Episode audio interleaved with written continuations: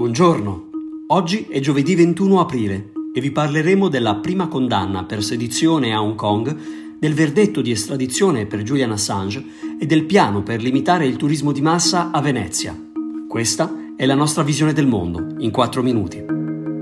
Tam Tak-chi, DJ e attivista pro-democrazia di Hong Kong, è stato condannato a 40 mesi di carcere dopo essere stato riconosciuto colpevole lo scorso mese di aver fomentato le proteste e di altri crimini. È la prima persona a essere processata per sedizione da quando nel 1997 l'ex colonia britannica è passata sotto la sovranità della Repubblica Popolare Cinese. L'attivista è stato condannato secondo una legge risalente agli anni 30 e non più utilizzata a partire dagli anni 70, che negli ultimi tempi è stata recuperata dal regime cinese per contrastare il dissenso. Tam, ritenuto colpevole di 11 capi d'accusa su 14, tra cui condotta disordinata, discorsi sediziosi e convocazione di un'assemblea non autorizzata, sarebbe stato criminalizzato durante le proteste che hanno scosso il paese nel 2020 per aver manifestato con un cartello con lo slogan Liberate Hong Kong, è la rivoluzione dei nostri tempi. Quanto accaduto è l'ennesima conferma delle denunce degli attivisti per i diritti umani, per i quali la libertà di espressione e di fare informazione sono ormai un'utopia ad Hong Kong.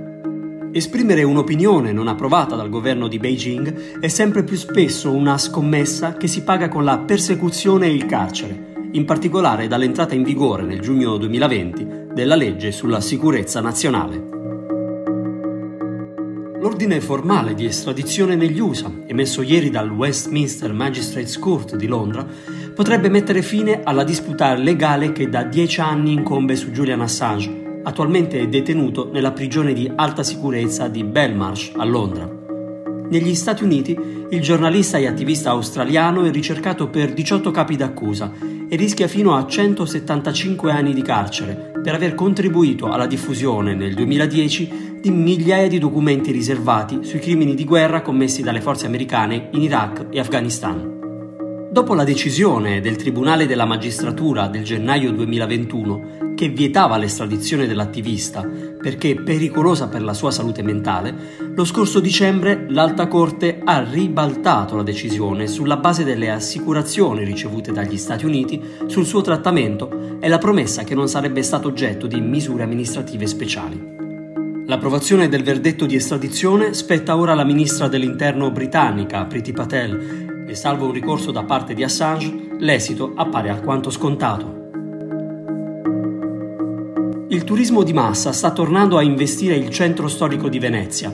Nello scorso fine settimana si sono infatti contate centinaia di migliaia di presenze complessive, con picchi record quotidiani di ben 160.000 persone, cifre più che triplicate rispetto alla soglia massima di 52.000 una situazione da tempo denunciata da residenti e commercianti come insostenibile e contro cui il sindaco di Venezia, Luigi Brugnaro, ha deciso di intervenire predisponendo un piano di prenotazione e pagamento per l'ingresso alla città. A partire da giugno, per sei mesi, sul sito del comune sarà disponibile un portale di prenotazione in cui registrarsi. I turisti che lo utilizzeranno otterranno degli incentivi, come sconti per l'ingresso nei musei. Da gennaio 2023, invece, alla prenotazione si potrebbe aggiungere anche il pagamento di un biglietto di accesso, dal costo variabile tra i 3 e i 10 euro, sulla base del volume di presenze previsto nella data selezionata. Anche ai cittadini veneti sarà richiesto di prenotare il proprio passaggio in città, ma non di pagare. Restano esclusi dal piano i cittadini di Venezia, mentre altre eccezioni saranno comunicate nei prossimi giorni. L'introduzione della nuova strategia turistica è un tentativo necessario per contrastare il sovraffollamento di visitatori. In passato si è arrivati a registrare più di 70 turisti per ogni abitante, 10 volte i numeri visti in altri centri turistici come Barcellona e Amsterdam. Per oggi è tutto, dalla redazione di The Vision, a domani.